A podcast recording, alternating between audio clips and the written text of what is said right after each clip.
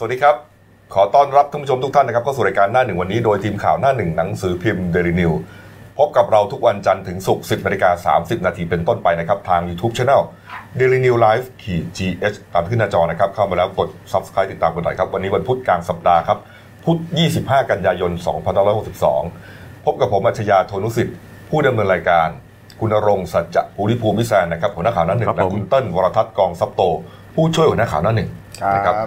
ท่านผู้ชมครับเรายังเกาะติดนะครับคดีการเสียชีวิตปริศนานะครับของลาลาเบลนะครับนางสาวทิติมานรพันธ์พิพัฒน์นะครับอายุ25ปีนะฮะที่เป็นเหมือนกับเป็นพิตตี้เอนเตอร์เทนที่ไปเสียชีวิตอยู่ในงานปาร์ตี้แห่งหนึ่งในบ้านหลังหนึ่งในอำเภอบางบัวทองจังหวัดนนทบุรีครับโดยมีนายรัชเดชวงศ์ทบุตรนะครับหรือว่าน้ำอุ่นนะคนนี้เป็นพิตตี้บอยมีเหมือนกับว่าเข้ามามีส่วนพัวพันเหมือนตกเป็นผู้ต้องสงสัยตั้งแต่แรกถูกต้องครับนะฮะแล้วก็ถูกเรียกว่าถูกจับตามองจากสังคมมาตลอดช่วงที่เกิดเหตุจนมาถึงเมื่อคืนนี้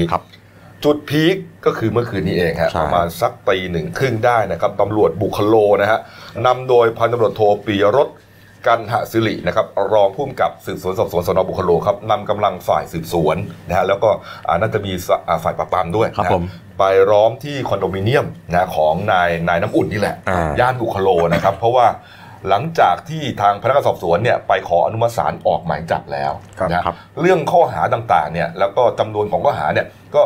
ทีแรกเนี่ยก็ยังสับสนอยู่3บ้าง4บ้างก็แล้วแต่ตอนแรกมีรายข่าวว่าเขาอาจจะออกหมายขอเพิ่มอีกข้อหานึงก็คือข้อหาปิดบังซ่อนเร้นอำพรางศพแต่สุดท้ายก็ออกแค่3นะครับ3ข้อหานะก็เห็นว่าตอนที่ไปถึงเนี่ยนะฮะก็ตำรวจเนี่ยเข้าไม่ได้นะเพราะว่ามันเป็นคอนโดมิเนียมแม้ว่าแล้วก็มันเป็นช่วงยามวิกาลนะฮะเพราะว่ามันไม่ได้เป็นบ้านของน้ำอุ่นเองไงมันมีคนอื่นอาศัยอยู่ด้วยนะการจะไปเข้าไปเลยเนี่ยไม่ได้นะแต่สุดท้ายแล้วเนี่ยตำรวจก็พยายามล้อมอยู่นักข่าวก็อยู่เต็มเลยนะช่วงนั้นนะแล้วเขาก็แบ่งกำลังกันไปหลายจุดนะครับสุดท้ายเนี่ยไปตามจับกุมได้นะครับขณะที่น้ำอุ่นนั่งรถเก่งไปกับคุณแม่ครับผมนะครับออกไปเติมน้ำมันที่ปั๊มแห่งหนึ่งห่างจากคอนโดมิเนียมประมาณสัก1กิโลเมตรสุดท้ายก็เชิญตัวมาที่สอนอเชิญตัวไปที่กองกำกับการสืบแปดครับผมสืบแปดนะครับตอนนี้เห็นว่าเมื่อคืนนี้สอบเครียดเลย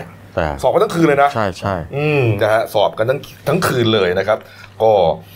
น้ำอุ่นเนี่ยก็ยังไม่พูดอะไรนะครับแล้วก็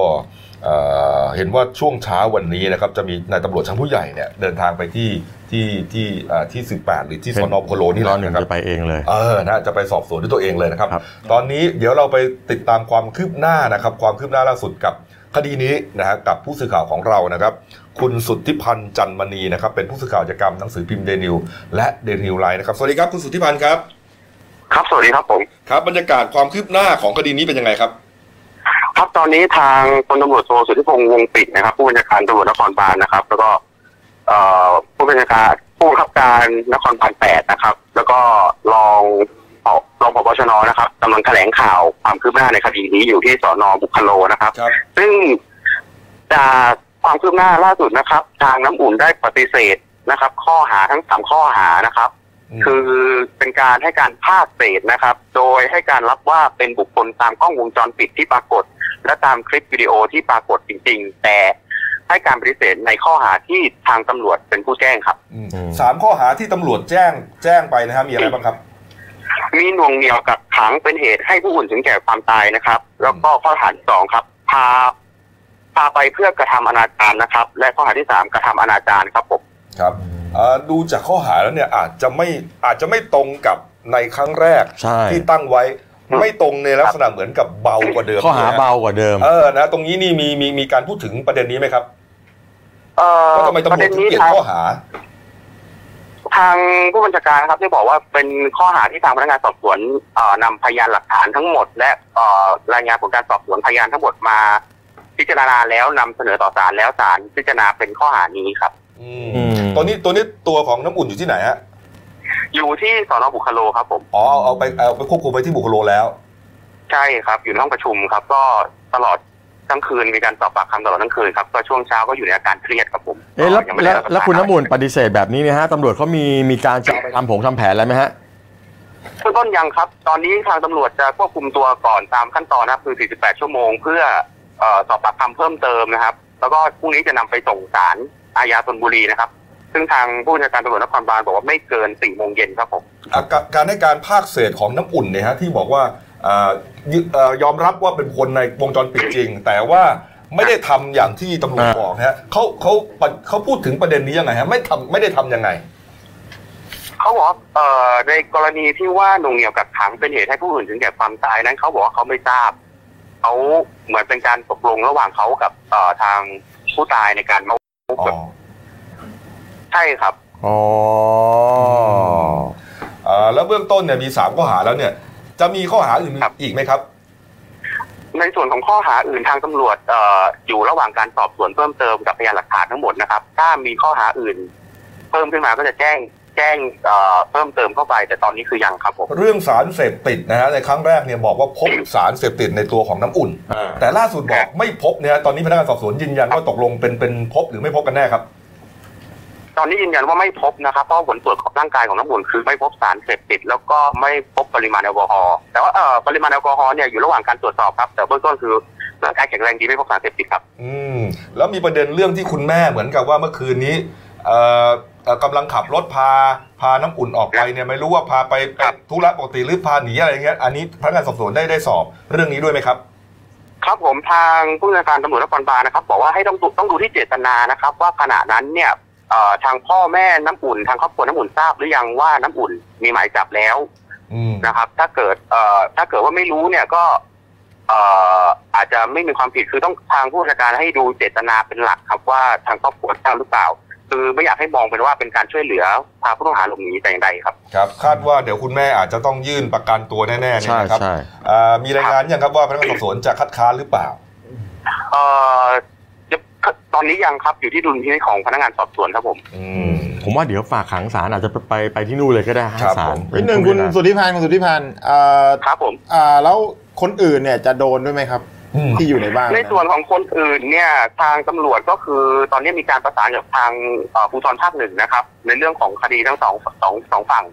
คืออยู่ที่ว่าคือเป็นการขยายผลทุกอย่างครับทางผู้บัญชาการนครบาลบอกว่าจะขยายผลทุกคนที่มีส่วนเกี่ยวข้องถ้าพบว่ามีส่วนเกี่ยวข้องก็จะแจ้งข้อหาเพิ่มหรือดำเนินคดีตามครับไอ้ทุกคนที่ว่านะครับได้เรียกมาสอบบ้างหรือยังครับไม่ว่าจะเป็นพิตตี้เจ้าของบ้านคนที่ไปร่วมงานทั้งหมดนะ10กว่าคนที่ว่าเนี่ยครับเรียกมาสอบครบถ้วนหมดแล้วครับแล้วก็ตอนนี้ก็คือรอการสอบปากคำหรือว่าหลักฐานเพิ่มเติมเท่านั้นครับเอาละครับ okay. เอาละครับก็ฝากคุณสุทธิพันธ์ตามเกาะติดคดีนี้เลยก็แล้วกันนะครับครับผมครับขอบพระคุณครับขอบคุณมากครับสวัสดีครับครับสวัสดีครับผมเดี๋ยวเราย้ำกันอีกทีครับ3ข้อหาที่ศาลอนุมัติหมายจับก็คือน่วงเหนี่ยวกักขังทำให้ผู้อื่นถึงแก่ความตายข้อหาที่2คือพาไปเพื่อกระทำอนาจารข้อหาที่3คือกระทำอนาจารส่วนข้อหาที่บอกว่าอาจจะมีแจ้งเพิ่มที่ว่าจะเป็นปิดบังอำพรางศพเนี่ยยังไม่มีการตั้งข้อหาแต่อย่างใดแล้วคุณน้ำอุ่นให้การภาคเศษอย่างที่บอกก็คือผมว่าเป็นคนในคลิปจริงที่ลากเขาไปเนี่ยแต่ว่าผมไม่ได้ทำอะไรแบบนั้นทุกอย่างเป็นความสมัครใจของฝ่ายผู้หญิงที่ไปกับผมเองคือมันเป็นเรื่องของเจตนาที่ตำรวจเนี่ยเขายังไม่ตั้งเรื่องอำพรางศพเนี่ยเขาอาจจะสอบได้ว่าก็น้ำอุ่นมันไม่รู้ไงไม่รู้ว่ามันตายแล้วใช่ไหมแล้วเมื่อวานเนี่ยผลของแพทย์เขาก็ออกมายืนยันแล้วบอกว่าคุณลาลาเบลเนี่ยเขาตายช่วงเวลาตั้งแต่ 3:00 น.ถึง 1:00 น.คือช่วงนั้นไม่รู้ช่วงไหนล่ะประมาณนั้นเขาบอกประมาณนั้นแล้วคราวนี้ก็มีบอกว่าตอนอยู่ปาร์ตี้ในช่วงเวลานี้ตอนอยู่บนรถในช่วงเวลานี้แล้วไปตอนอยู่คอนโดตั้งแต่ 20:00 น.เป็นต้นไปหรือเปล่าปาร์ตี้เขาประมาณ 15:00 น.ใช่ไหมประมาณ 16:00 น.เนี่ย6:00 น.อยู่ในรถแล้วน้ำอุ่นกับเบลเนี่ยออกแล้วออกไปแล้วนะแล้วก็ 20:00 น.ถึงคอนโดจนกระทั่งจะเสียชีวิตอะไรก็ตามแต่เนี่ยคือพี่สารจะบอกประมาณว่าถ้าน้ำอุ่นเนี่ยรู้ว่าเบลตายตั้งแต่จะเอาศพไปทำอะไรใช่ไม่มาคืออาจจะเป็นแค่ว่าเพื่อที่จะพาไป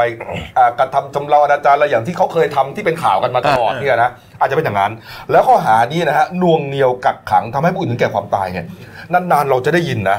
ต้องคิดดีนะส่วนใหญ่เราจะได้ยินนะกระทำการโดยประมาททำให้ผู้อื่นถึงแก่ความตายไม่ได้โดนข้อหานี้นะฮะไม่ใช่น้ำอุ่นเขาไม่ได้ประมาทอะไรคือพนักงานสอบสวนเขาบอกว่ามองว่าเป็นการกุ้งเขียวหนักๆกวงน่วงเหนี่ยวกักขังคือเหมือนกับเอาตัวเข้าไปแล้วสุดท้ายเข้าไปตายในระหว่างที่อยู่ในอยู่กับคุณนั่นแหละไม่ได้ทำประมาทอะไรไม่ได้ผมว่ามันค่อนข้างผมไม่รู้ในทางกฎหมายมันเบาหรือเปล่าแต่ผมว่า ผมว่ามันเบากว่าข้อหาแล้วก็ที่ตอนแรกว่าจะแจ้งกันแน่นอนนะแต่เมื่อกี้ลองตัดเข้าไปที่คลิปที่เขาลองลากคุณเนี่ยลองตัดเข้าไปหน่อยได้ไหมเราดูคลิปอีกทีหนึ่งที่ลากจากลิฟต์เนี่ยเข้าไปห้อง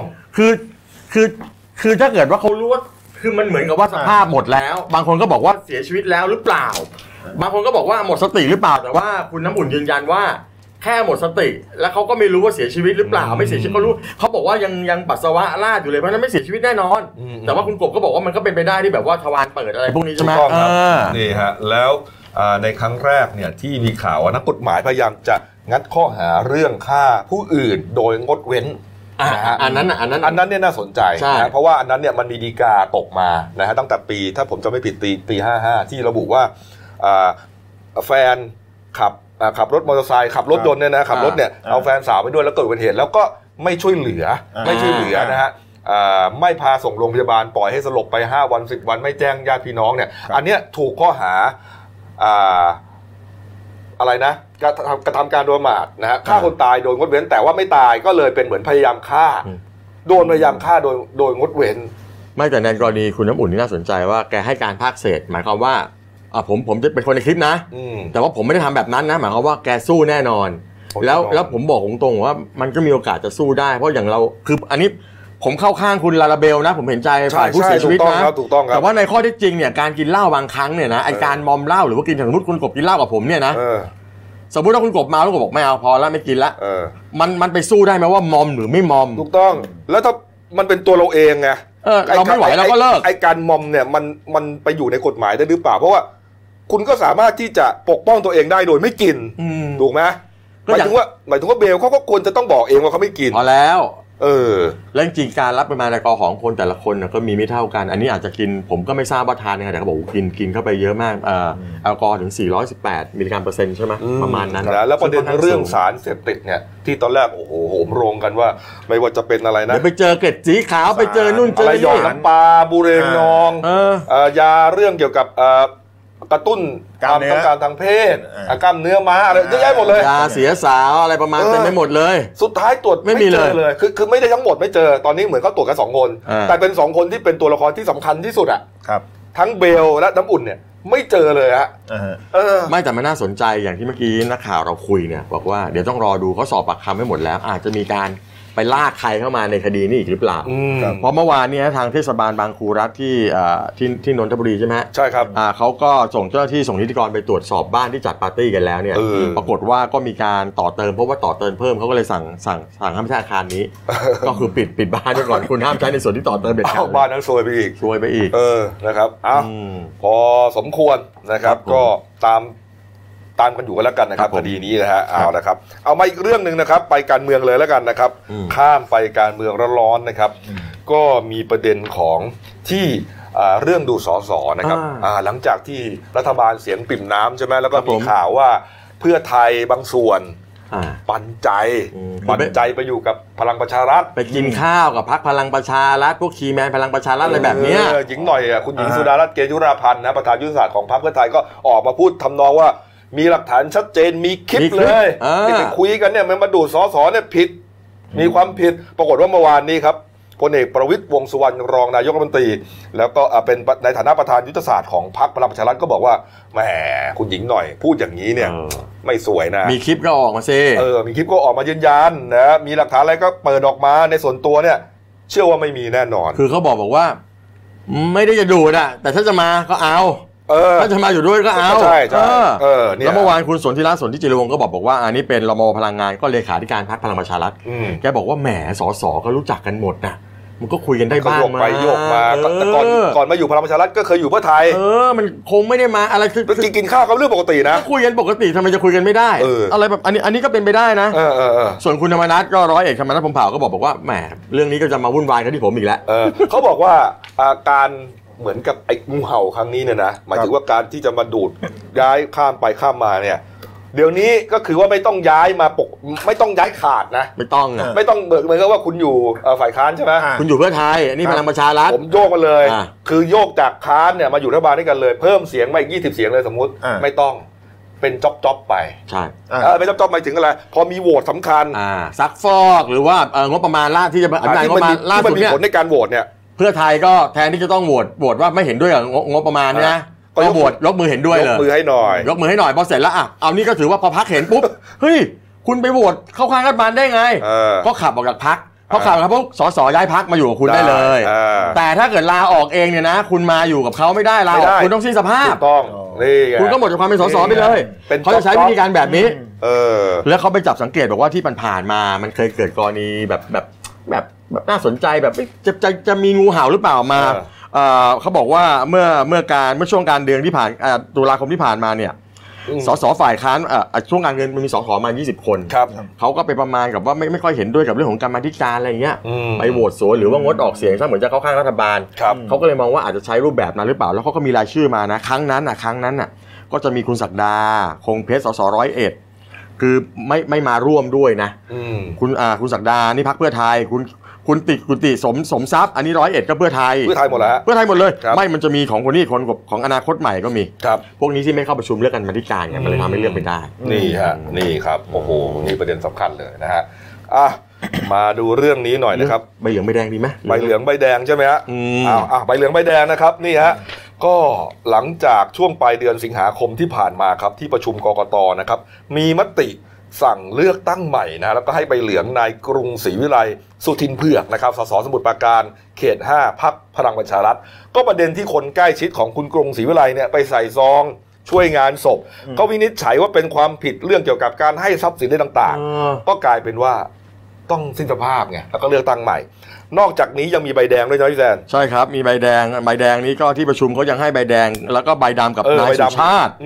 ชายวรพิพัฒน์ผู้สมัครสสเขต2จันทบุรีพรรคประชาธิปัตย์ครับแล้วก็สั่งให้ดำเนินคดีอาญากับผู้สมัครสสเขต4พิษณุโลกพรรคภารดรภาพและดำเนินคดีอาญากับผู้สมัครสสเขต4เชียงรายพรรคประชาธิปัตย์อีกทีนี้ไอ้เรื่องของการให้สิ้นสภาพให้เลือกตั้งใหม่ใบดำใบแดงอะไรพวกนี้มันมีผลต่อการคำนวณคะแนนใหม่ไงมีคืองี้สมมุติว่ามีใครโดนสอยภายใน1ปีเนี่ยนะภายใน1ปีตั้งแต่วันเลือกตั้งเนี่ยคะแนนสสคะแนนปาร์ตี้ลิสต์จะถูกคิดคำนวณกันใหม่หมดจากการเลือกตั้งสมมุติว่าคะแนนนี่หายไปมีคะแนนใหม่เข้ามาสมมุติคุณกบโดนสอยใช่ไหมคะแนนสมมุติคุณกบได้มา 40,000 หายไปก่อนแล้วพอเลือกตั้งใหม่พรรคไหนมาคะแนนนี่จะผูกบวกไปพรรคนั้นบวกกันใหม่หมดแล้วมันจะมีผลต่อการเคลื่อนของตำแหน่งสสว่าใครจะได้เพิ่มได้มากน้อยอัตราสัดส่วนแต่ถ้าหลังจากนั้น1ปีเนี่ยไม่มีปัญหาแล้วนิ่งแล้วคุณจะเลือกตั้งใหม่อีกครั้งก็ไม่เกี่ยวใครได้เป็นเท่าไหร่ก็ได้เป็นแบบนั้นไปอันนี้มันจะมีผลไงจะมีผลอยู่นะฮะ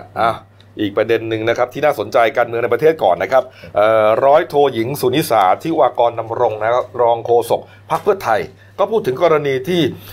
พลโทสรรเสริญแก้วกำเนิดนะครับอธิบดีกรมประชาสัมพันธ์ที่ถูกรองอธิบดีกรมประชาสัมพันธ์นั่นแหละลูกน้องตัวเองนั่นแหละไปร้องเรียนนะครับต่อกรรมาธิการปปชใช่ไหมที่มีพลตำรวจเอกเสรีพิสุทธิ์เตมียเวทเป็นประธานเนี่ยว่าเข้าข่ายเหมือนจะมีเรื่องของการทุจริตหรือเปล่าแล้วก็กระทำผิดต่อหน้าที่นะฮะให้คุณให้โทษกับพรรคการเมืองหนึ่งคือแนวว่าให้สื่อมวลชนฝ่ายรัฐเนี่ยเชียร์พรรคร่วมรัฐบาลแล้วก็ฝ่ายค้านนี่เป็นข้อกล่าวหาที่เขากล่าวหาไปเนี่ยนะฮะประมาณนี้แหละนี่แหละคุณสุนิสาก็บอกว่าคุณสมพงษ์อมรวิวัฒน์นะครับหัวหน้าพรรคเพื่อไทยเนี่ยก็จะลงนามในหนังสือส่งไปยังสำนักนายกรัฐมนตรีนะครับเพื่อที่จะขอให้พิจารณาให้พลโทสรรเสริญแก้วกำเนิดออกจากราชการไว้ก่อนฮะนี่ฮะเพราะว่าตอนนี้เขากำลังจะสอบเรื่องนี้อยู่จริงๆนะผมอันนี้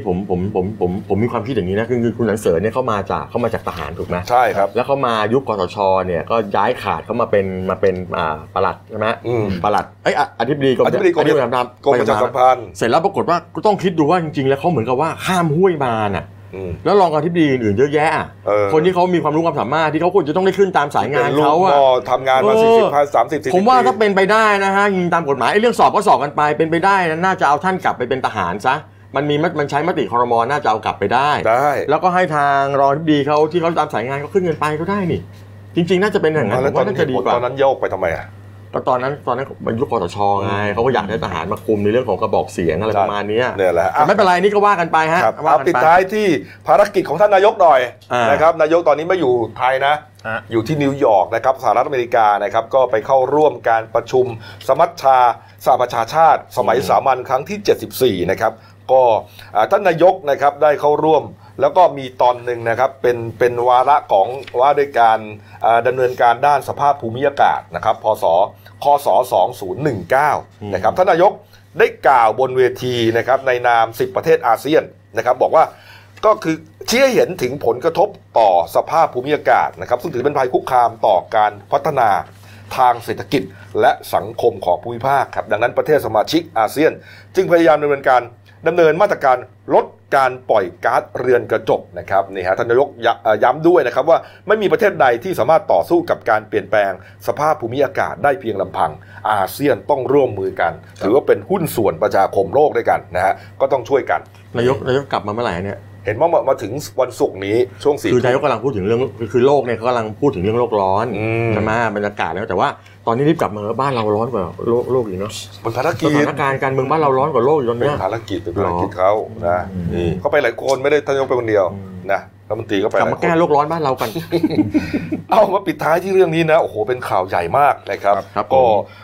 พาดหัวใหญ่ของเราเนี่ยฮะทั้ง3กรอบเลยประหารสสเพื่อไทยจ้างวานฆ่าปลัดอบจขอนแก่นนี่ครับศาลจังหวัดขอนแก่นอ่านคำพิพากษาครับพี่แสนะครับนี่ฮะก็เมื่อวานนี้นะครับก็ศาลจังหวัดขอนแก่นอ่านคำพิพากษาคดีก็ขับเอาฝ่ายโจทก์นะซึ่งเป็นอัยการของจังหวัดขอนแก่นและฝ่ายจำเลยคือนายณวัฒน์ต่อเจริญสุขสสขอนแก่นเขต7พรรคเพื่อไทยในคดีจ้างวานฆ่าอดีตปลัดจังหวัดอดีตปลัดอบจขอนแก่นคือนายสุชาติโคตรทุมนะฮะก็เมื่อปีโดนเสียเข้าเสียเชื้อโดนฆ่าเมื่อวันที่3พฤษภาคมปี56ครับโอ้นี่กี่ปีแล้วกบ4-6 ปี6 ปีก็ปรากฏว่าตอนนั้นเนี่ยท่านถูกยิงเสียชีวิตหน้าบ้านในอำเภอเมืองขอนแก่นปรากฏว่าตำรวจเขาก็ไปสืบสวนและไปจับกลุ่มผู้ต้องหาได้ก่อน5คนครับผมตกใจมากเลยคนแรกจำไม่ได้คนแรกเป็นใครเป็นชื่อดาบตำรวจวีรศักดิ์ชำนาญผลนี่จำเลยที่1นะคุณกบครับจำเลยที่2คือพันตำรวจโทสมจิตแก้วพรมอันนี้เป็นรองผู้กำกับสายปราบปรามเนี่ยฮะสภ.หนองเรือจังหวัดขอนแก่นครับและคนที่3ก็คือนายประพันธ์ศรีพิไลคนที่4คือนายบุญช่วยชูกลางคนที่5คือนายปิยพงศ์มีกำบังชุดนี้คือชุดมือปืนเป็นทีมเขาแหละเป็นทีมมือปืนจับพวกนี้ได้ก่อนพอจับได้เสร็จตำรวจก็เลยไปขยายผลเสร็จปรากฏว่าคนที่เป็นมือปืนคือใครรู้ไหมพันตำรวจโทสมจิตเป็นมือปืนแล้วก็ดาบตำรวจวิทยาศักดิ์เนี่ยเป็นคนขับรถและคนดูลาดเราแล้วก็ชี้เป้าเสร็จแล้วส่วนที่เหลือก็เป็นคนดูต้นทางผู้ติดตามอะไรเนี่ยขยายผลจากพวกนี้มาเสร็จปรากฏว่าศาลขอนแก่นก็เลยอนุมัติหมายจับนายธวัชก็คือสสธวัชเนี่ยเมื่อวันที่3เมษายนปี61เรื่องมาถึงสสธวัชได้ยังไงรู้ไหมว่าเพราะว่าดาบตำรวจวีรศักดิ์เนี่ยเป็นคนซัดทอดฮะนี่เป็นคนซัดทอดเลยว่ามีการจ้างวานจากนายธวัชต่อเจริญสุขนี่ฮะเขาซัดทอดเลยแล้วศาลก็วิเคราะห์แล้วว่าจำเลยคือนายเนี่ยคือไม่มีเวลาใส่เรื่องราวหรอกวีรศักดิ์เนี่ยไม่ได้มีเรื่องโกรธเคืองโกรธแค้นกับนายธวัชก็คือว่าพูดไปตามความจริงพอถูกจับปุ๊บก็สารภาพเลยอะไรอย่างเงี้ยก็คือแบบไม่ได้คิดเรื่องราวมาก่อนว่าจะต้องมานั่งแต่งเรื่องอะไรประมาณเนี้ยแต่ที่สำคัญศาลนั้นบอกว่าพยานหลักฐานคนที่โดนจ้างวานคดีแบบนี้ส่วนใหญ่เนี่ยก็มักจะหาเหตุไปได้ศาลท่านก็เลยดูพยานแวดล้อมก็ไปได้อะไรเรื่องคุยกันทางโทรศัพท์ครับไปได้เรื่องโทรศัพท์เรื่องพยานที่เป็นนิติวิทยาศาสตร์อะไรต่างๆเนี่ยสุดท้ายศาลก็พิพากษาให้ประหารชีวิตแล้วมูลเหตุในการจ้างวานฆ่าในครั้งนี้ครับก็บอกว่าเกิดจากเรื่องชู้สาวครับเรื่องจากว่าผู้ตายที่เป็นปลัดอบจเนี่ยนะไปมีเรื่องไปก่อแกะมีเรื่องชู้สาวกับกิ๊กของนายณวัฒน์กิ๊กด้วยนะครับผมไม่ใช่ภรรยาด้วยเป็นกิ๊กทำให้นายณวัฒน์เนี่ยเหมือนกับถูกหยามศักดิ์ศรีลูกผู้ชายไงพอสุดท้ายศาลท่านพิจารณาข้อมูลหลักฐานอย่างละเอียดแล้วก็พิพากษาให้ประหารชีวิตนะฮะแล้วก็ให้ชดใช้ค่าสินไหมให้กับจำเลยใน300,000 บาทพร้อมดอกเบี้ยอัตรา107.5%นับตั้งแต่วันที่เกิดเหตุก็คือปี56เขายื่นหลักทรัพย์นะฮะเป็นโฉนดที่ดิน8 ล้านบาทแต่ศาลไม่ประกันครับไม่ให้ประกันฮะจับยัดเข้าห้องขังเลยเดินเข้านี่คอตกเลยคุณณวัฒน์แล้วสุดท้ายเป็นไงทีนี้ปัญหาคือก็เป็นสสไงใช่พอท่านเป็นสสเสร็จคราวนี้ก็มาดูว่าจะต้องสิ้นสภาพสสหรือเปล่าก็เป็นสองฝั่งเขาพูดกัน2ฝั่งฝั่งหนึ่งเลขาธิการสภาผู้แทนราษฎรบอกว่าพ้นแน่นอนนะเพราะถือว่าเข้าไปอยู่ในห้องขังแล้วนะสิ้นสภาพตามรัฐธรรมนูญมาตรา101ประกอบมาตรา98วงเล็บ6ที่ระบุว่าต้องคำพิพากษาให้จำคุกและถูกคุมขังอยู่โดยหมายของศาลก็นายณวัฒน์ถูกจำไปแล้วอันนี้ง่ายๆคือว่าหมายถึงว่าถ้าภาษาชาวบ้านคือว่าคุณก้าวเท้าเข้าไปในคุกโดนจะขังวัน2 วันก็สิ้นสภาพแล้วก็ศาลนั้นตัดสินแต่ฝั่งเพื่อไทย ก็คือต้นสังกัดของคุณนวัฒน์เนี่ยเขาบอกว่ายังต้องดูก่อนเผื่อเขาจะประกันตัวได้ตอนนี้ยังไม่เป็นบัตรหน้าที่สสประกันตัวได้ออกมาก็กลับมาเป็นสสใหม่คือนี่คุณกบผมไปดูรัฐธรรมนูญมันมีอยู่มาตราหนึ่งบอกว่าการสิ้นสภาพของสความเป็นสสเนี่ยมันมีอยู่1 2 3 4 5 6 7 8 9อะไรก็ตามเนี่ยมันมีอยู่ข้อนึงบอกว่าคดีต้องถึงที่สุดไงต้องถึงที่สุดหมายความว่าบางคนบอกฝ่ายเพื่อไทยบอกก็มันยังไม่3ศาลนะนี่แหละมันยังไม่3ศาลแต่ว่าฝ่ายของเลขาสภาบอกว่าก็เข้าคุกไปแล้ววันนึงก็ถือว่าสิ้นสภาพแล้วตาที่ผมอ่านเมื่อกี้เนี่ยก็เลยกลายเป็นเหมือน2มุมสองมุมอยู่กันนะครับวันนี้มีการ์ตูนนะฮะการ์ตูนขาประจำคุณขวดปิดท้ายเบรกนี้นะครับนี่ฮะนี่พูดในประเทศอีกอย่างนึงพูดต่างประเทศอีกอย่างนึงพูดในประเทศว่าไงครับพี่แทนขู่ตัดงบเป็นภาระปัญหาเยอะโครงการ30บาททำโรงพยาบาลเจ๊งหมายถึงว่าไอโครงการ30บาทเนี่ยปัญหาเยอะไปหมดเลยทั้งเป็นภาระประเทศทำโรงพยาบาลเจ๊งอะไรนะขู่ตัดงบด้วยพอคุณกบไปพูดต่างประเทศบอกว่าเป็นผลงานของรัฐบาลวิ่งวิ่งวิ่งวิ่งใสกิ้งปิ้งมาเลยปิ้งแบบโปรยจับเลยนะปิ้งท่านนายกเขาจะดูเราอยู่ไหมเนี่ยกลับมาช่วงหน้านะครับเดลินิวนะครับร่วมกับสมาคมนักเขียนแห่งประเทศไทยแล้วก็พันธมิตรนะแถลงข่าวเมื่อวานนี้นะครับโครงการเรื่องสั้นของฉันประกวดเรื่องสั้นนะครับแล้วชิงรางวัล 500,000 บาทเลยทีเดียวนะครับแล้วก็มีเรื่องของเครื่องบินของกระทรวงเกษตรนะครับตกนะฮะนักบิน2คนเสียชีวิตนะครับแล้วก็มีเรื่องของนิสิตจุฬาครับผูกคอตายอีกแล้วฮะพักคู่เดียวครับเดี๋ยวกลับมาคุยกันต่อครับจากหน้าหนังสือพิมพ์สู่หน้าจอมอนิเตอร์พบกับรายการข่าวรูปแบบใหม่หน้าหนึ่งวันนี้โดยทีมข่าวหน้าหนึ่งหนังสือพิมพ์ Daily News ออกอากาศสดทาง YouTube Daily News Live.gh ทุกวันจันทร์ถึงศุกร์ 10:30 น.เป็นต้นไป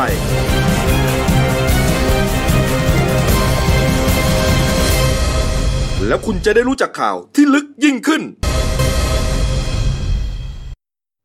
ครับผมเข้าสู่ช่วง2ของรายการหน้าหนึ่งวันนี้ครับท่านผู้ชมครับเมื่อวานนี้ครับเวลา 15:16 น.ครับพระบาทสมเด็จพระเจ้าอยู่หัวและสมเด็จพระนางเจ้าพระบรมราชินีเสด็จทรงวางพวงมาลาถวายราชสักการะพระราชานุสาวรีย์สมเด็จพระมหิดลาธิเบศรอดุลยเดชวิกรมพระบรมราชชนกเนื่องในวันมหิดลโดยมีศาสตราจารย์นายแพทย์ประสิทธิ์วัฒนาภาคณบดีคณะแพทยศาสตร์ศิริราชพยาบาลศาสตราจารย์นายแพทย์บรรจงมหาสวิริยะรักษาการแทนอธิการบดีมหาวิทยาลัยมหิดลนะครับรองศาสตราจารย์นายแพทย์วิสิทธิ์วามวานิชผู้อำนวยการโรงพยาบาลศิริราชนะครับพลเรือเอกลือชัยรุตติดผู้บัญชาการทหารเรือนะครับและผู้บริหารคณะแพทยศาสตร์ศิริราชพยาบาลเฝ้ารับเสด็จครับนี่ฮะจากนั้นเสด็จไปยังศาลาศิริราช100 ปีครับถวายราชสักการะพระราชานุสาวรีย์สมเด็จพระศรีนครินทราบรมราชชนนีพระบาทสมเด็จพระเจ้าอยู่หัวทรงวางพานพุ่มดอกไม้ส่วนพระองค์และของสมเด็จพระนางเจ้าสิริกิติ์พระบรมราชินีนาถพระบรมราชชนนีพันปีหลวงครับจากนั้นครับรองศาสตราจารย์นายแพทย์วิสิทธิ์วามวานิชเข้าเฝ้าทูลละอองธุลีพระบาททูลเกล้าทูลกระหม่อมถวายเข็มที่ระลึกแด่พระบาทสมเด็จพระเจ้าอยู่หัวศาสตราจารย์แพทย์หญิงสุวรรณีสุระเสรณีวงศ์รองคณบดีและผู้อำนวยการโรงเรียนแพทย์ศิริราชเข้าเฝ้าทูลเกล้าทูลละอองธุลีพระบาทถวายเข็มที่ระลึกแด่สมเด็จพระนางเจ้าพระบรมราชินีครับ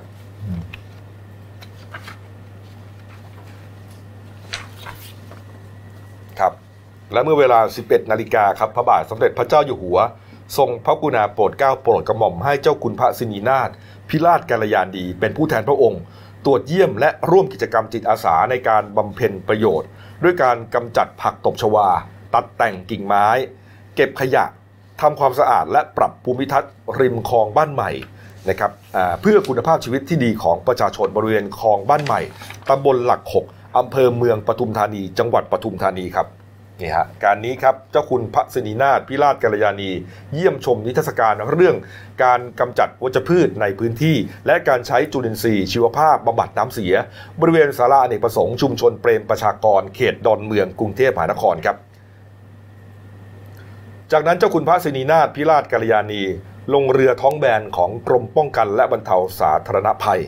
จัดเก็บผักตบชวาในคลองเปรมประชากรและคลองบ้านใหม่ครับแล้วก็ล่องเรือไปทางทิศเหนือนะครับชมการสาธิตการทำงานของเรือกำจัดผักตบชวาของกรมชลประทานและของสำนักงานคณะกรรมการการอาชีวศึกษาครับและชมการขนส่งวัชพืชจากเรือ การเก็บผักตบชวาขึ้นบนฝั่งนะครับ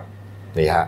จากนั้นล่องเรือลงมาทางทิศใต้ตามคลองบ้านใหม่เพื่อดูการก่อสร้างเขื่อนคอนกรีตเสริมเหล็กและการวางแพลูกบัวป้องกันขยะเข้าใต้ถุนบ้านเรือริมคลองครับพร้อมทั้งนี้ครับร่วมกับจิตอาสาในพื้นที่ครับจัดเก็บผักตบชวานะครับเสร็จแล้วเจ้าคุณพระสินีนาถพิราชกัลยาณีขึ้นจากเรือเยี่ยมชมโรงครัวพระราชทานซึ่งพระบาทสมเด็จพระเจ้าอยู่หัวทรงพระกรุณาโปรดเกล้าโปรดกระหม่อมให้จัดขึ้นเพื่อพระราชทานอาหารที่ปรุงสดใหม่และน้ำดื่มแก่กำลังพลทั้งประชาชนจิตอาสาอย่างทั่วถึงครับนี่ครับการนี้ครับพลตำรวจเอกอัศวินขวัญเมืองครับผู้ว่าราชการกรุงเทพมหานครครับนางศิลปะสวยละวีแสงศูนย์ปลัดกรุงเทพมหานครครับแพทย์หญิงวันธนีวัฒนะรองปลัดกรุงเทพมหานครและคณะผู้บริหารกรุงเทพมหานครให้การต้อนรับครับนี่ครับก็เป็นพระราชกรณียกิจและพระกรณียกิจนะครับการจิตอาสานี่เป็นโครงการที่ดีมากๆนะทำให้คนไทยร่วมแรงร่วมใจกันดูแลประเทศชาติใช่ฮะหลายเรื่องเลยนะฮะเราเห็นเรียกว่าเห็นกิจกรรมเยอะมากแล้วก็มีหลายๆจังหวัดทำกันอย่างต่อเนื่องมากถูกต้องครับเอาละครับมีเรื่องใหญ่เรื่องนึงครับเมื่อวานนี้ครับสำนักงานหนังสือพิมพ์เดนิวนะครับก็คือเดนิวเนี่ยฮะได้จัดโครงการแถลงข่าวประกวดเรื่องสั้นยอดเยี่ยมนะครับก็หนังสือพิมพ์นิวเดลินิวนะครับร่วมกับสมาคมนักเขียนแห่งประเทศไทยนะแล้วก็พันธมิตร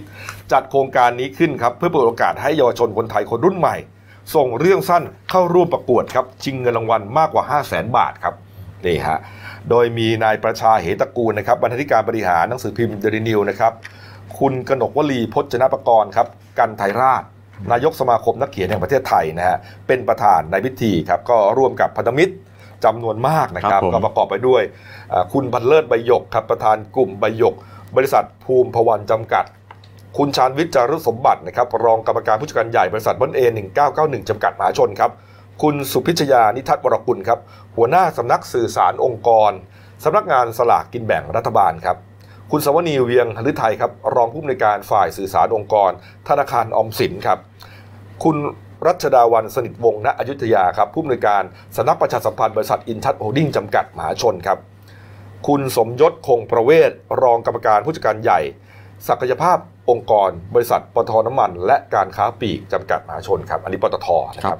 แล้วก็มีนักเขียนรางวัลซีไรท์นะฮะคุณอัศริธรรมโชตินะครับคุณ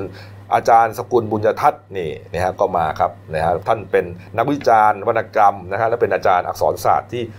มหาวิทยาลัยศิลปากรนะแล้วก็มีคุณมัดหมี่ครับพิมพ์ดาวพานิชสมัยนะฮะแล้วก็คุณปิวรรณปิยะออมสินทพกุลหรือว่ากวางเดอะเฟสร่วมงานด้วยนะครับเรียกว่ามากันทั้งผู้บริหารของเราแล้วก็พันธมิตรที่ใจดีฝ่ายนักเขียนแล้วก็ฝ่ายผู้อ่านคุณกวางใช่ไหมกวางเดอะเฟสไหมที่มาในนามฝ่ายผู้อ่านถูกต้องครับนี่ฮะอันนี้ก็เป็นบรรยากาศที่ผมเป็นพิธีกรนะแล้วก็ถามความรู้สึกนะครับแล้วก็เรื่องเกี่ยวกับความรู้สึกของแวดวงวรรณกรรมการเขียนเรื่องสั้นวิธีการเขียนเรื่องสั้นของโลกวรรณกรรมในยุคดิจิตอลเป็นยังไงผมนั่งฟังอยู่ผมไม่นั่งฟังลุงกบพูดดีมากเลยทีเดียวนี่ฮะก็คุยกันนะฮะเราไปฟังตอนหนึ่งนะฮะท่านบก.บัญชาครับผมกล่าวเปิดงานครับครับผมทั้งนี้ต้องการส่งเสริมปลูกฝังให้คนไทยรักการอ่านและการเขียนอีกทั้งเป็นเวทีของนักเขียนรุ่นใหม่ให้แสดงศักยภาพเป็นแรงกระตุ้นในการสร้างโอกาสให้นักเขียนสร้างสรรค์ผลงานที่มีคุณภาพรวมทั้งยังอนุรักษ์ภาษาและวรรณกรรมไทยให้ยั่งยืนตลอดไปสุดท้ายนี้ผมขอขอบคุณทุกท่านที่มาร่วมงานในวันนี้นะสวัสดีครับครับบก.บัญชาก็เปิดงานโครงการนี้พี่แซนครับผมก็ชิงรางวัลเนี่ยรวม 500,000 บาทเยอะนะรางวัลที่1ได้ 300,000 รองมี2รางวัลรางวัลละ 50,000 แล้วก็มีเรียกว่าชมเชย10รางวัลรางวัลละ 10,000 ก็รวม 500,000 ก็เขียนเรื่องสั้นส่งกันได้แต่พวกเราเนี่ยส่งไม่ได้เนี่ยผมเสียดายตรงเนี้ยผมไม่อยากพวกเราเนี่ยเป็นนักเขียนทั้งนั้นนะครับเป็นนักเขียนทั้งเขียนข่าวเขียนคอลัมน์ต่างๆเนี่ยเรียกว่าเชี่ยวชาญนะทำงานแต่ว่าเราส่งไม่ได้เพื่อความบริสุทธิ์ยุติธรรมต้องเป็นพวกน้องๆเยาวชนคนรุ่นใหม่หรือว่ามีลูกมีหลานมีญาติพี่น้องไปบอกเขาให้เขียนส่งมาเยอะๆแล้วเรื่องไหนที่ได้ลงตีพิมพ์หนังสือพิมพ์เดลินิวจะได้อีกเรื่องละ 1,500 บาทถูกต้องครับระยะเวลาประมาณ1 ปีเลยนะลงทุกวันคือตั้งแต่วันที่25จนถึงวันที่หลายกบครับ จนถึงวันที่เดือนตุลาคมนะฮะนั่นแหละครับนี่ฮะเดี๋ยวผมก็ส่งมาได้ทั้งปีอ่ะทั้งปีนะครับ1ปีเต็มพอ1ปีครบแล้วนะฮะก็ถึงจะเอามาพิจารณาเพื่อเข้ารอบสุดท้ายอีกทีหนึ่งเนี่ยตั้งแต่วันที่25กันยายนเนี่ยปีนี้ฮะจนถึงวันที่1ตุลาคมปีหน้าเลยโอ้โหและคราวนี้ผมชอบตรงไหนรู้ไหมสำหรับเงื่อนไขการส่งประกวดเนี่ยสำหรับเรื่องสั้นเนี่ยนะทุกแนวสะท้อนการเมืองก็ได้เศรษฐกิจสังคมก็ได้ตลกดราม่าโรแมนติกสืบสวนสอบสวนสยองขวัญวิทยาศาสตร์ได้หมดแต่คราวนี้เงื่อนไขคือไม่จำกัดเพศจำกัดวัยด้วยนะคุณส่งมาได้หมดเลยแต่ว่าต้องเป็นผลงานของคุณเองไม่เคยตีเป็นที่ไหนหรือไปก๊อปปี้ใครเข้ามาคือต้องเขียนใหม่นั่นเองเขียนใหม่นะไม่ใช่ว่าเอ้ยเราเคยเขียนแล้วแล้วก็เหมือนส่งไปลงหนังสืออะไรต่างๆครั้งสองครั้งไม่ดังหรอกผมไม่มีใครรู้หรอกไม่ได้นะฮะต้องเขียนใหม่ใช่แล้วก็จะมีว่ารูปแบบว่าคุณต้องใช้ความยาวประมาณสัก 6-7 หน้ากระดาษอันนั้นเป็นรูปแบบปกติของเรื่องสั้นอยู่แล้วใช่ก็ขนาดก็ตัวอักษร16ฟอนต์กับคอเดนิวใช่ไหมรู้สึกใช่ผมพอแถลงข่าวไปนะเพราะว่ามันออกทั้งหนังสือพิมพ์นะครับเว็บไซต์ด้วยนะแล้วก็เผยแพร่ทาง YouTube ของเราถ่ายทอดสดเนี่ยนะมีทีวีหลายช่องมาถ่ายด้วยนะก็มาทำข่าวด้วยคือเป็นโครงการดีๆกระแสแรงมากคือนักเขียนเนี่ยหลังๆเนี่ยไม่ค่อยได้มีเวทีในการแสดงออกในการเผยแพร่ผลงานเพราะอย่างที่รู้ไงนิตยสารบางเล่มก็ปิดตัวหนังสือพิมพ์บางฉบับก็ปิดรวมถึงสำนักพิมพ์เลยนะบางสำนักพิมพ์เนี่ยปิดเลยแล้วที่หนักสุดก็คืออะไรฮะร้านขายหนังสือในห้างเนี่ยเปลี่ยนเป็นร้านชาบูแล้วแผงหนังสือปากซอยไปขายสมาร์ทโฟนแล้วนี่ไงคือมันทำให้พื้นที่ในการแสดงออกแสดงความคิดเห็นหรือว่าการเผยแพร่ผลงานมันน้อยลงทีนี้พอเราเนี่ยเพิ่มพื้นที่เนี่ยให้เนี่ยก็มีบรรดานักเขียนที่เขาเหมือนแบบมันอั้นอ่ะอยากจะโชว์เขาอยากจะมีที่วางของเขานั่นแหละแล้วได้เผยแพร่หนังสือพิมพ์เดนิวด้วยแล้วเราไปทั่วประเทศคนอ่านทั้งประเทศถูกต้องฮะนะฮะเดี๋ยวจากนี้ไปเนี่ยก็เริ่มเขียนกันได้เลยไปคิดพอร์ตมันๆนะคิดพอร์ตแบบจบหักมุมนะเสน่ห์มันอยู่ตรงไหนมั้ยเรื่องสั้นอ่ะเขียนเดินมาอย่างนี้นะพอตอนจบนี่หักมุมแบบเรียกว่าคนอ่านกระชากใจผู้อ่านแบบนึกไม่ถึงอย่างนี้เลยนะนี่เรียกว่ากลยุทธ์เมื่อวานที่แบบหักมุมที่กบพูดเนี่ยเรื่องสั้นมันต้องหักมุมคือจะไม่หักมุมไม่ได้เหรอส่วนใหญ่จะต้องหักมุมครับไม่งั้นมันจะเลื่อยเปื่อยมันก็เรียบๆเรียงดาวถูกนวนิยายหรือนิยายที่สุดท้ายแล้วพระเอกได้กับนางเอกแต่เรื่องสั้นไม่เป็นอย่างนั้นครับอันนี้อาจจะเป็นพระเอกตายอะไรอย่างนี้ใช่ไหมประมาณนั้นใช่ไหมที่แบบน้อยไปพระเอกบวชอ่ะเป็นไปได้บวชที่หักมุมนี่ฮะหรือพระเอกไปแต่งกับเพื่อนพระเอกอันนั้นหนักกว่าอีกใช่ไหมอันนั้นหนักเลยหรือบางทีเนี่ยพระเอกกลายเป็นไม่ใช่คนอะไรอย่างนี้เลยนี่ผมนึกละครช่อง3เนี่ยลิขิตอะไรรักจากดวงดาวอะไรคุณณเดชน์เล่นอยู่นี่ฮะเป็นเรื่องแบบหักมุมแบบกระชากใจอ้าวนะก็นักเขียนหน้าใหม่หน้าเก่าเชิญมาลองประลองฝีมือชิงรางวัลกันได้เขาบอกว่าเป็นเงินรางวัลที่สูงที่สุดตั้งแต่มีการประกวดเรื่องสั้นมาในประเทศไทยนะฮะอันนี้นักเขียนตัวจริงเสียงพูดเองบนเวทีเขาบอกของเขาเนี่ยอย่างมากก็ประมาณ 10,000 อันนี้ 300,000 นะครับ 300,000 นะครับผู้ใหญ่ใจดีเราให้มาเดลินิวจัดให้นี่ครับอ้าวมาอีกเรื่องหนึ่งครับอุบัติเหตุเกิดขึ้นนะครับที่สพไซโยกใช่ไหมในอำเภอไซโยกจังหวัดกาญจนบุรีครับมีเครื่องบินของกรมฝนหลวงการบินเกษตรของกระทรวงเกษตรและสหกรณ์ตกนะครับแล้วก็ทำให้มีนักบินเสียชีวิต2รายครับแซนคือเมื่อวานนี้ฮะเวลาประมาณสัก 11:30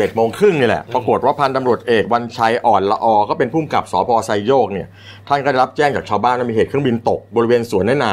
กลางหุบเขาบ้านหนองเป็ดนะฮะหมู่9ตำบลหลุมสุ่มใช่ไหมฮะอำเภอไซโยกก็ปรากฏว่าลุ่มสุ่มปรากฏว่าก็ไปตรวจสอบคราวนี้ไปกันเต็มเลยทหารตำรวจหน่วยงานที่เกี่ยวข้อง200กว่านายชาวบ้านอีก100กว่านายก็ที่ไปยืนมุงดู100 กว่าคนขอโทษนะไปยืนมุงดูซากเครื่องบินอยู่ก็ปรากฏว่าตรวจสอบแล้วเนี่ยเป็นซากเครื่องบินปีกแข็งคาราแวนนะฮะC208 หมายเลข1917สีขาวของกรมฝนหลวงการบินเกษตรกระทรวงเกษตรและสหกรณ์สภาพก็เนี่ยฮะอย่างที่เห็นในคลิปนี้ก็คือว่าจะพังเสียหายทั้งลำเลยปรากฏว่าคือหัวเนี่ยปักลงไปดินประมาณ1เมตรโอ้โหก็แล้วทีนี้หมายถึงว่าร่างของนักบินทั้ง2ท่านเนี่ยก็เสียชีวิตติดอยู่คาซากเครื่องทีนี้มันก็เลยเอาขึ้นไม่ได้ปรากฏว่าเขาตรวจสอบแล้วก็ใช้เวลาประมาณ3ชั่วโมงเขาต้องทางออกมาเขาต้องใช้อุปกรณ์แล้วก็มีเหมือนกับอะไรอะดึงขึ้นมานะใ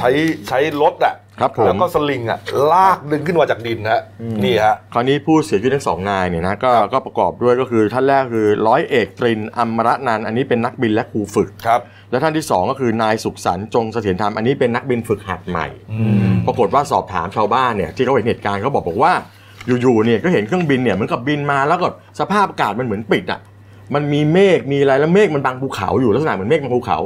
นักบินอาจจะไม่เห็นที่ชาวบ้านเขาพูดนะอาจจะไม่เห็นพอเห็นปุ๊บใกล้ๆปุ๊บก็กลายว่าพยายามจะหักหัวหลบแต่ว่ากลายว่าหัวมันปักลงดินลงไปแล้วก็แทกพื้นเสียงดังสนั่นตุ้มเลยก็ชาวบ้านก็เลยรีบวิ่งไปดูกันปรากฏว่าเจ้าหน้าที่เขาก็เลยนำร่างของทั้งสองท่านเนี่ยนะฮะก็เคลื่อนย้ายมาไปโรงพยาบาลไซโยกก่อนเสร็จแล้วเดี๋ยวจะเคลื่อนมาที่ชนะสูตรที่โรงพยาบาลตำรวจก็เดี๋ยวก็จะมีพิธีอย่างสมเกียรติคราวนี้ลุงป้อมก็พลเอกประวิตรวงสุวรรณฮะเขาก็แสดงความเสียใจแล้วก็บอกว่าให้จัดพิธีศพให้อย่างสมเกียรติขณะที่รัฐมนตรีว่าการกระทรวงเกษตรฮะนายเฉลิมชัยศรีอ่อนซึ่งเป็นก็เรียกผู้บัญชาต้นสังกัดเนี่ยก็บอกว่ารับทราบรายงานที่เกิดขึ้นแล้วเนี่ยเขาบอกว่าน่าจะเป็นสาเหตุจากเครื่องบินกับข้อเพราะว่าเครื่องบินรุ่นนี้เก่าแล้วก็ใช้มานานเป็น20ปีแล้วแล้วเขาบอกยังมีในฝูงของเครื่องบินลำนี้ประมาณ10กว่าลำถ้าผมจำไม่ผิดวันดูข่าวเขาบอกมา18ลำคือจริงเครื่องบินเนี่ยใช้ในภารกิจทำฝนหลวงถูกต้องครับแต่ในครั้งนี้เนี่ยไม่ได้ไปทำเป็นเรื่องของการฝึกบินแต่ที่ปัญหาคือว่าอย่างที่คุณเฉลิมชัยบอกไงมันเก่าแต่ว่าเขาบอกรัฐบาลไม่มีงบประมาณแต่เดี๋ยวท่านจะเสนอนายกบอกว่านายกครับเนี่ยมันอาจจะต้องเปลี่ยนต้องอะไรแล้วล่ะเพราะว่ามันเก่ามัน20ปีแล้วล่ะบางคือจริงๆบางอันมันควรต้องปลดระวังจริงๆเราต้องเซฟชีวิตของนักบินของครูฝึกไว้ให้มากที่สุดถ้ามันเก่ามันไม่ไหวจริงๆมันซ่อมมันไม่ไหวก็ปลดระวังแล้วก็ซื้อใหม่คราวนี้จะทยอยซื้อล็อตแรกกี่ลำอะไรก็ว่ากันไปแล้วภารกิจฝนหลวงบ้านเราต้องทำกันอยู่แล้วทุกปีผมว่าต้องทำนะฮะแล้วก็คราวนี้ชาวฝนหลวงต้นสังกัดเขาก็มีการโพสต์ไว้อะไรกันไปก็อันนี้ก็ต้องแสดงความเสียใจกับนักบินทั้งสองคนด้วยครับผมนะครับปิดท้ายที่ข่าวนี้นะฮะคุณเติ้ลรอเล่าอยู่นานมากนะฮะข่าวของนิสิตจุฬานะครับปรากฏว่าเกิดเหตุซึมเศร้านะครับเขาเป็นโรคซึมเศร้าใช่ไหมสุดท้ายก็ผูกคอเสียชีวิตฮะครับผมเมื่อวานนี้ช่วงเย็นนะครับทางตำรวจสน.ห้วยขวางก็ได้รับแจ้งเหตุว่ามีพบศพนิสิตผูกคอตายก็ไปตรวจสอบก็ที่เป็นทาวน์เฮ้าส์หลังหนึ่งในซอยประชาสงเคราะห์28ย่านดินแดนครับไปตรวจสอบก็บนชั้น2ของบ้านพบศพนายภูมิฉัตรสุวรรณกิจอายุ19ปีเป็นนิสิตคณะนิติศาสตร์ชั้นปีที่1จุฬาลงกรณ์มหาวิทยาลัยนะฮะก็สภาพศพนี้อยู่ในเครื่องแบบนิสิตเลยใช้สายไฟผูกคอตัวเองกับขอบประตูข้างบนเนี่ยฮะขอบหน้าต่างเนี่ยเห็นว่าจะเป็นเหล็กดัดอยู่แล้วก็มีเข็มขัดอีกเส้นเนี่ยผูกเตรียมไว้ฮะเหมือนเ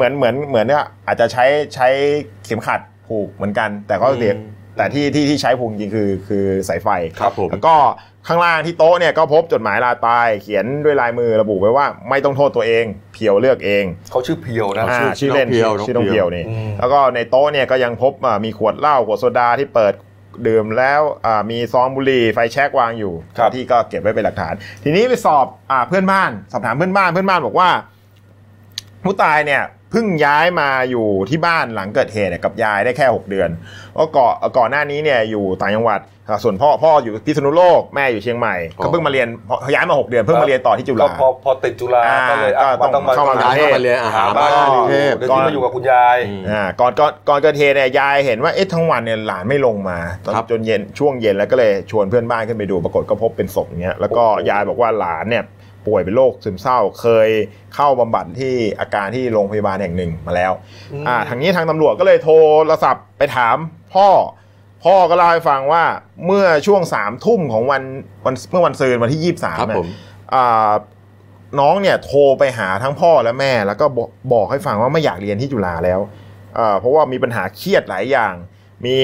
ในบ่นในทำนองว่าเบื่อชีวิตไม่มีเพื่อนอะไรพ่อก็พูดปลอบไปว่าเดี๋ยวค่อยหาทางแก้ปัญหานะก็ไม่คิดว่าลูกชายจะมาเป็นอย่างนี้เหมือนกันคือเรื่องเครียดเนี่ยเราก็ไม่รู้ว่าเครียดจริงๆแล้วก็ไม่มีเพื่อนจริงๆหรือว่ามันเกิดจากอาการโรคของเขาใช่ไหมตรงนี้เนี่ยต้องโรคซึมเศร้านี่น่ากลัวนะเราเคยอ่านข่าวกันมาเนี่ยหลายคนมากที่ฆ่าตัวตายด้วยโรคซึมเศร้าเมื่อวานเนี่ย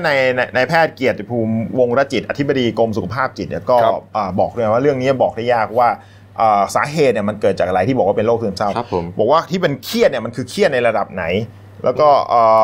แต่ที่ชัดเจนเนี่ยเขาบอกว่าการฆ่าตัวตายเนี่ย 30-40% เลยนะมีเรื่องแอลกอฮอล์เข้ามาเกี่ยวข้องหมายถึงว่าต้องกินเหล้าย้อมใจก่อนอ๋อว่าน่าจะเป็นเหมือนกับกินเหล้าเข้าไปแล้วแบบว่าเหมือนกับว่าสติสเตอร์อาจจะน้อยลงไปนิดนึงความยับยั้งชั่งใจก็มีน้อยลงมีความกล้าขึ้นที่จะทำอะไรที่มันผิดปกติไปส่วน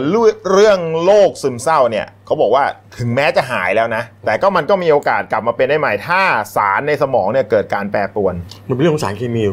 นะพูดยากจริงๆคือ คือบางทีน้องเขาอาจจะไม่ได้นั่นหรอกแต่สารเคมีในสมองมันผมอ่านแล้วก็เศร้าอายุ19เองนะใช่แล้วก็เรียนหนังสือก็โอเคนะเข้าจุฬาด้วยเป็นนิสิตจุฬาปี1เองเฟรชชี่เลยครับด้วยความเคารพนะผมเคยเขียนข่าวหนึ่งนะตอนนั้นยังเป็นรีไรเตอร์อยู่เนี่ยครับผมอย่าว่าแต่วัยรุ่นหรือว่าคนที่เรียนอยู่นะคนที่ทำงานเนี่ยเคยมีข่าวว่าผู้พิพากษาศาลฎีกาเลยนะกระโดดน้ำเสียชีวิตเลยแล้วก็สุดท้ายแล้วก็ระบุว่าเป็นโรคซึมเศร้านี่แหละตำรวจสอบสวนแล้วจำได้เลยฮะในท้องที่สน.บางเขนก็อย่างล่าสุดก็นายตำรวจอดีตตำรวจใหญ่ท่านหนึ่งก็ที่ไปโดดตึกนะฮะโดดห้างเสียชีวิตนะครับเป็นโรคซึมเศร้านี่แหละก็เป็นโรคอันตรายจริงๆคนรอบข้างต้องช่วยกันดูแต่อย่างว่านะคุณยายก็อยู่ข้างล่างก็อาจจะแบบไม่คือก็คงพยายามดูเต็มที่แล้วล่ะใช่ครับอันนี้ก็แสดงความเสียใจกับครอบครัวของน้องด้วยนะครับผมครับผมเอาละครับมาดูหนังสือพิมพ์เราหน่อยนะครับนี่พี่แซนชิมช็อปใช้เนี่ยวันที่2นะเมื่อวานลงได้ป่ะลงได้อย่างผมลงมา2วันแล้วไม่เคยทันสักทีเลยแฟนก็ลงก็ไม่ได้คือวันนี้วันที่3รู้สึกน่าจะเต็มไปแล้วล่ะคือนี่เขาลงได้10วันวันละ1ล้านลายคือ10ล้านลายครับน้ำท่วมหน่อยโอ้น้ำท่วมเมื่อวานรัฐบาลเขามติครม.ไฟเขียวจ่ายเยียวยาน้ำท่วมครอบครัวละ 5,000 บาทโอ้รวมทั้งหมด7,600 ล้านเนี่ย29จังหวัดแต่ว่าจะมีหลักเกณฑ์เงื่อนไขอยู่3อันเดี๋ยวจะไปดูรายละเอียดกันว่าใครเข้าเงื่อนไขต้องได้รับเงินเยียวยาบ้างแต่ว่าที่อุบลนี่ก็ยังหนักอยู่ใน3อำเภอมันลดลงอย่างเนี่ยฝนมันก็เบาๆลงแล้วนะอุบลยังมี3อำเภอที่น้ำท่วมหนักอยู่แต่ว่าอีกที่เหลือก็ยังท่วมอยู่นะคุณกบโดยเฉพาะวารินชำราบนี่ยังหนักที่ตัวเมืองอุบลก็ยังหนักแล้วก็อีกอันนึงอะไรสว่างวีระผมจำไม่แน่ใจเลยอำเภอหนึ่งครับผมนี่ครับแนะนำนะไอชิมช็อปใช้ทำไมฮะเดี๋ยววันนี้พี่แดงเข้าเวรนะครับหลังเที่ยงคืนเขาเปิดหลังเที่ยงคืนรีบเลยใช่ไหมให้รีบเลยผมมาเบื่อแล้วเนี่ยผมจะไม่ทันเพราะว่าเขาแต่ที่ผมเขียนข่าวมานะเวรที่แล้วเขาบอกว่าเขาจะปล่อยไปก่อนประมาณ 2-3 วันแล้วเขาจะมาพิจารณาอีกทีว่าถ้าเปิดหลังเที่ยงคืนแล้วเนี่ยบางทีมันไม่ตรงเป้าไงคนไปดักรอที่แบบคนที่แบบทำงานอย่างพวกเราเนี่ยทำงานกันเนี่ยกลับบ้านนอนไปหลับไปหมดแล้วเที่ยงคืนใครจะมารอไม่แต่ผมฝากไว้นิดนึงเลยนะเนี่ยคือท่านผู้สูงอายุเนี่ยนะที่มีปัญหากับเรื่องสมาร์ทโฟนเนี่ยบางทีท่านทำไม่เป็นหรอกผมเข้าไปดูแล้วมันหลายขั้นตอนมากกว่ามันวุ่นวายคุณต้องเข้าไปชิมช็อปใช้เว็บก่อนนะแล้วก็ไปเสร็จแล้วเรียบร้อยหมดก็คุณไปโหลดเป๋าตังมาแล้วก็ต้องเข้าไปเข้าแอปอีกใช่แม่ผมให้ผมทำอ่ะโอ้โหผมทำให้แม่เรียบร้อยแล้วแต่ว่าเขาบอกว่าเต็มละ1ล้านคนเขาทำใหม่เดี๋ยวต้องกลับไปทำใหม่มีเวลาวันนี้วันที่3น่าจะเต็มละมีเวลา7วันโอ้ไม่เป็นไรครับคุณลงยังฮะไม่ทันครับเราก็ต้องไปลงตอนเที่ยงคืนใช่ไหมครับเนี่ยผมรอดูมาว่ากะว่าเช้าเดี๋ยวก่อนเราลองเข้ามาดูไม่ทันครับเรียบร้อยแม่เดี๋ยวให้แม่ทันแล้วกันจบเลยแล้วคุณลงแล้วคุณจะไปเที่ยวไหนเนี่ยผมอยู่นนท์ไม่คุณก็ไปเที่ยวอยู่นนท์เดี๋ยวผมเข้าไปกรุงเทพเดี๋ยวฟังก่อนผมไม่ได้ถามคุณจะไปไหนผมถามว่าคุณจะไปเที่ยวไหนก็กำลังจะบอกว่าผมอยู่นนท์ผมเข้ามาในกรุงเทพคุณไปเที่ยวบ้านเขาดิที่บ้านเขาที่กรุงเทพไงแล้วก็ไปดูร้านในซอยบ้านที่กบเขาดูว่าไม่คุณต้องไปดูว่าร้านแถวบ้านเขามีร้านไหนใช่ว่าใช่ผมต้องไปไล่ดูว่าร้านไหนเขาเข้าร่วมโครงการเอาบางเทพก็ได้เลยใช่มันก็จะกระจายกันเหมือนกันครับนะครับอ้าวนะครับครบถ้วนนะครับฝากช่องเราด้วยนะ Delinew Live.gh นะครับเข้ามาแล้วกดSubscribe กดไลค์กดแชร์กดกระดิ่งแจ้งเตือนครับมีรายการดีๆทั้งวันและทุกวันนะจะเลิกรายการแล้วพี่แซมไม่ต้องปิดก็ได้นะไม่มันหล่นน้องก็บอกนี่อะไรเอาละครับเรา3 คนลาไปก่อนนะครับขอบพระคุณทุกท่านที่ติดตามรับชมครับลาไปก่อนครับสวัสดีครับสวัสดีครับ